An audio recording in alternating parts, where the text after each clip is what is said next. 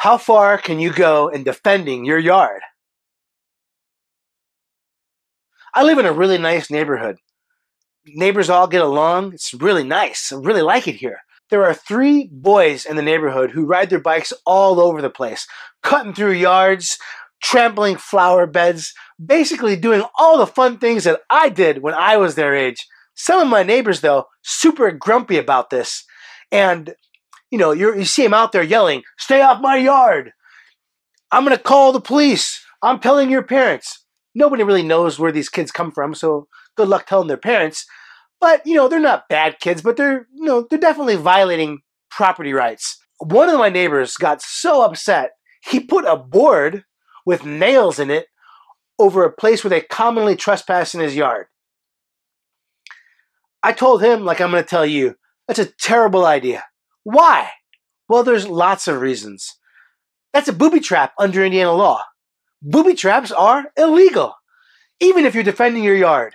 And so, just by putting that booby trap out there, he has committed criminal recklessness, at least as a misdemeanor, more likely as level six felony, two and a half years in jail if you get convicted. Now, that's assuming the kids aren't hurt.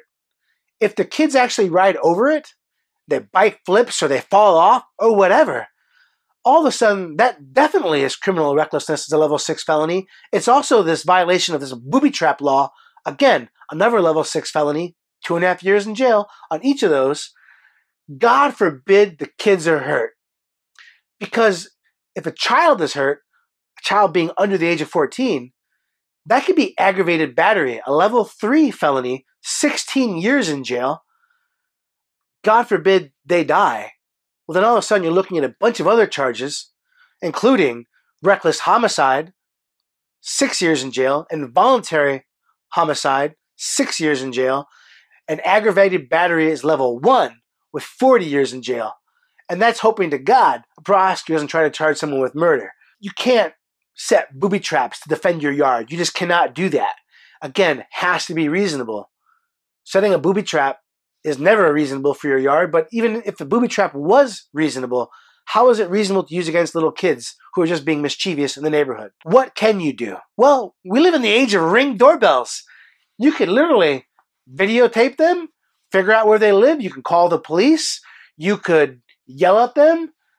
You can put a fence up. You can get a dog so many things you can do without putting a booby trap on your yard. Keep that in mind. When you're defending your house, defending your yard, you have to be reasonable. If you have any questions, give me a call. I love talking about criminal defense. I love talking about this kind of stuff. Literally, it's my passion. My phone number is 317 632 3642. And one last piece of advice always plead the fifth.